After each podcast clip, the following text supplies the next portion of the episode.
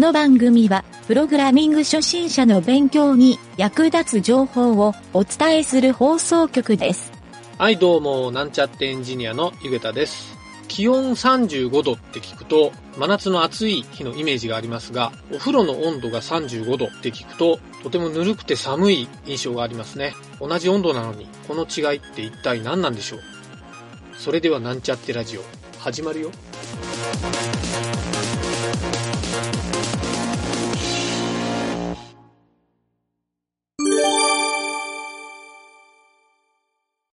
はい、それでは、レスポンシブデザインの理解度を上げるという話のですね、第7回目。はい、今回がですね、えー最後のお話になるんですが、えー今回は技術的にこのレスポンシブデザインっていうのをやるときにどこまで知識が必要なのかというお話をしたいと思います。はい、基本的にはですね、やっぱり Web のデザインをするときに必要なスキルとしてはですね、HTML と CSS、えーこれはですね、全く知らないっていう状態でデザインをすると、デザイナーとしてはまずいんじゃないかなというふうに思われます。はい。まあ少なくとも HTML の DOM 構造っていう理解と、まあ、CSS はですね、どういったことができるか、まああと特性ですね。はい。こういったところは最低限理解しておくべきなんじゃないかなというふうに思われます。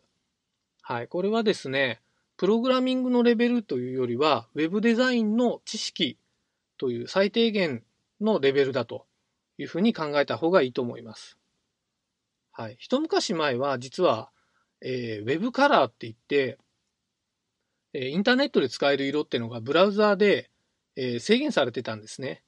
今みたいに、ほぼフルカラーで使えるっていう状態ではなくて、えーまあ半透明とかもない状態だったんですね。はい。なんですが、今はもう CSS3 のバージョンになって、かなりですね、できることが無限に広がっている状態でもあるので、まあ、できるんであれば CSS3 のリファレンスサイトぐらいは頭に入れておいた方が、まあ、一回は読んでおいた方がいいんじゃないかなというのが一応僕の方で考えている内容なんですけど、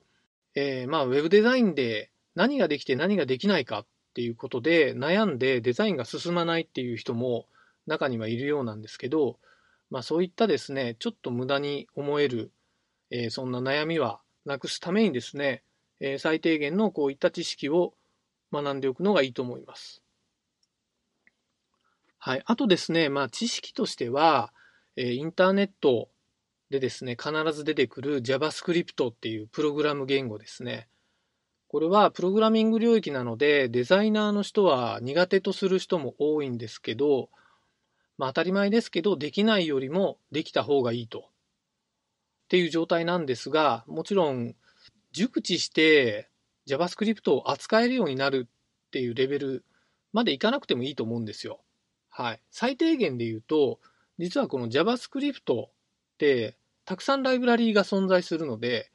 そういったライブラリーを使うだけでも、ウェブサイトって簡単に構築したり、機能を追加することができてしまうんですね。はい。それを考えると、えーそのライブラリーを、まあ、JavaScript で書かれてるんですけど、これをですね、ちょっと設定して導入することができるっていう程度の知識を持っておくだけでもいいと思います。はい。でですね、ちょっとそれと合わせて、えーウェブページにおけるちょっと覚えておいた方がいい機能っていうのを今回4つほど紹介したいなと思います。これはですね、えっ、と、JavaScript のライブラリとかで対応できるものも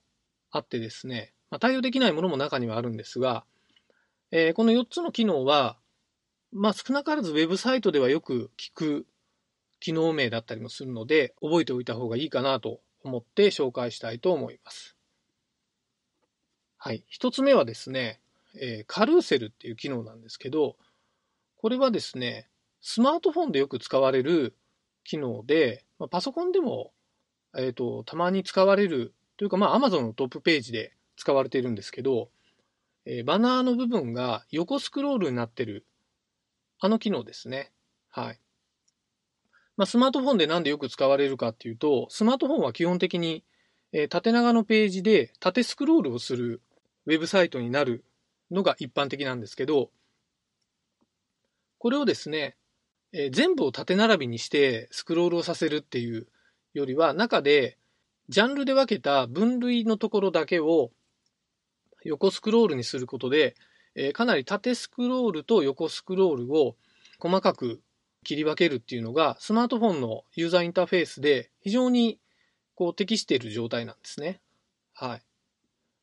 このカルーセルっていう機能は、スワイパーっていうライブラリーがよく使われているのを質問サイトなどで見かけるんですけど、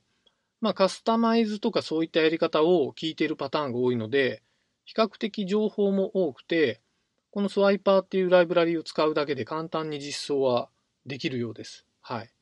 えー、僕はまあ個人的にスタイルシートを書いて実装するケースが多いので、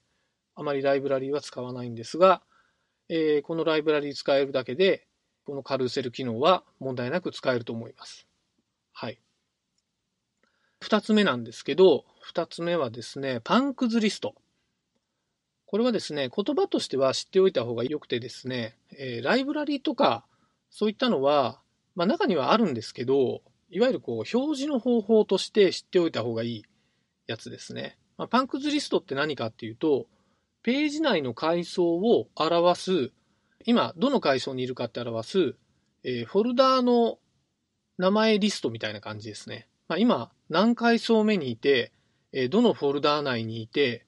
えー、っていうふうに表示をする部分。はい。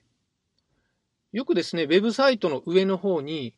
トップページから右矢印。で、その下の階層、第一階層。で、右矢印。で、今現在のページ。まあ、ページ名が書いてある。ような、えー、リンクがあってですね、そのそれぞれのトップページとか第一階層のところが、それぞれリンクになっていて押すと、そこに、えー、直にリンクされると、ダイレクトに飛べるっていう、まあ、いわゆる、えー、案内図的な機能なんですけど、このパンクズリストっていうのは、えー、これをつけるだけでページ内で迷子にならないっていう機能なので、よくですね、クライアントからオーダーされることもあります。はい。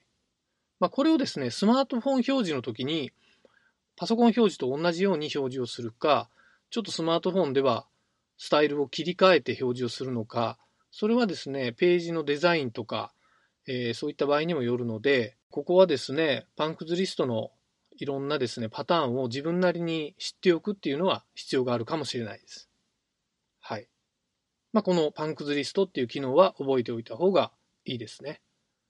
はい。それでは3つ目ですが、3つ目はですね、一応名称として覚えておいた方がいいんですが、ハンバーガーメニューっていうですね、3本線の、まあ3本の横線ですね。横線のアイコンがページのロゴの部分とか、まあ上の部分に表示をされているのをよく見かけると思うんですけど、このボタンを押すとですね、まあ、横とか下からメニューがあのニュって現れてくるような、まあ、アニメーションと組み合わせてやるパターンも多いんですが、まあ、いわゆるメニューを表示するボタンっていうふうに知られているのがこのハンバーガーメニューって言われている機能ですね。はい。これもですね、ライブラリーではないんですけど、JavaScript のオンクリックのイベントと連動して、使うことが多いので、機能としては覚えておいた方がいいと思われます。はい。まあ余談ですけど、なんでハンバーガーメニューっていうかっていうと、この3本線がハンバーガーを横から見た、えー、パティがですね、バンズで挟まってる状態を表しているハンバーガーに似てるからという、ちょっとアメリカ的な思考でそう呼ばれてるんじゃないかなと。えー、まあそういうふうに言われているので僕は聞いたことがある感じなんですけど、はい。もう最近ではですね、こう、この、これがあればメニューが表示するっていう知られたアイコンになっているので、えー、ぜひですね、このハンバーガーメニューっていう機能は覚えておいた方がいいと思います。はい。えー、そしてですね、4つ目。これ最後ですね。最後はですね、モーダルウィンドウっていうのを、えー、ちょっと覚えてもらうといいと思うんですけど、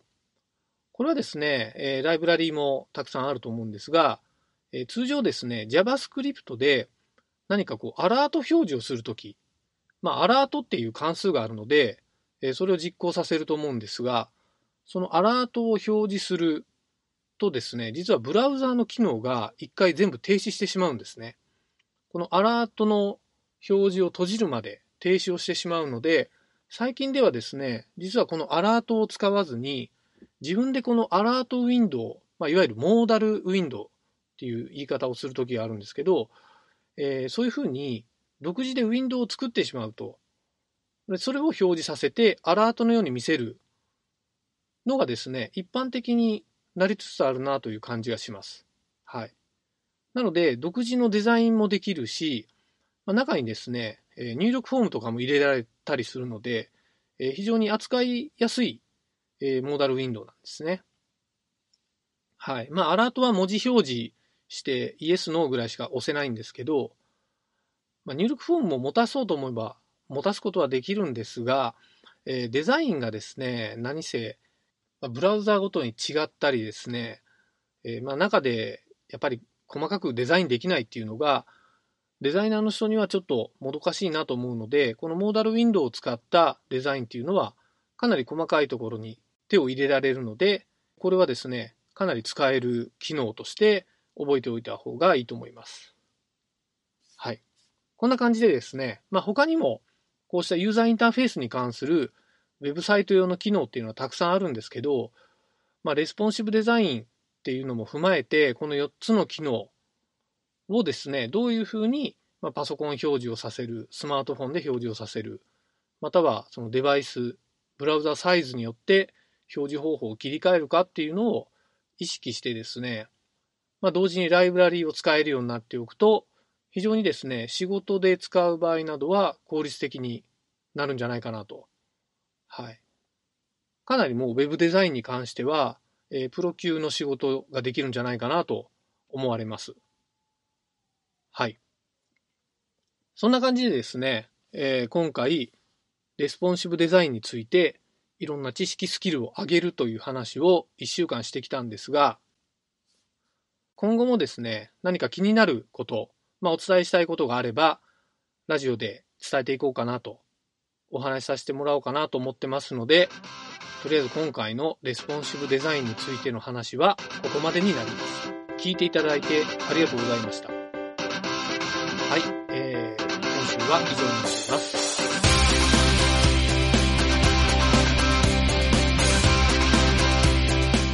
番組ホームページは http コロンスラッシュスラッシュ mynt.work スラッシュラジオスラッシュ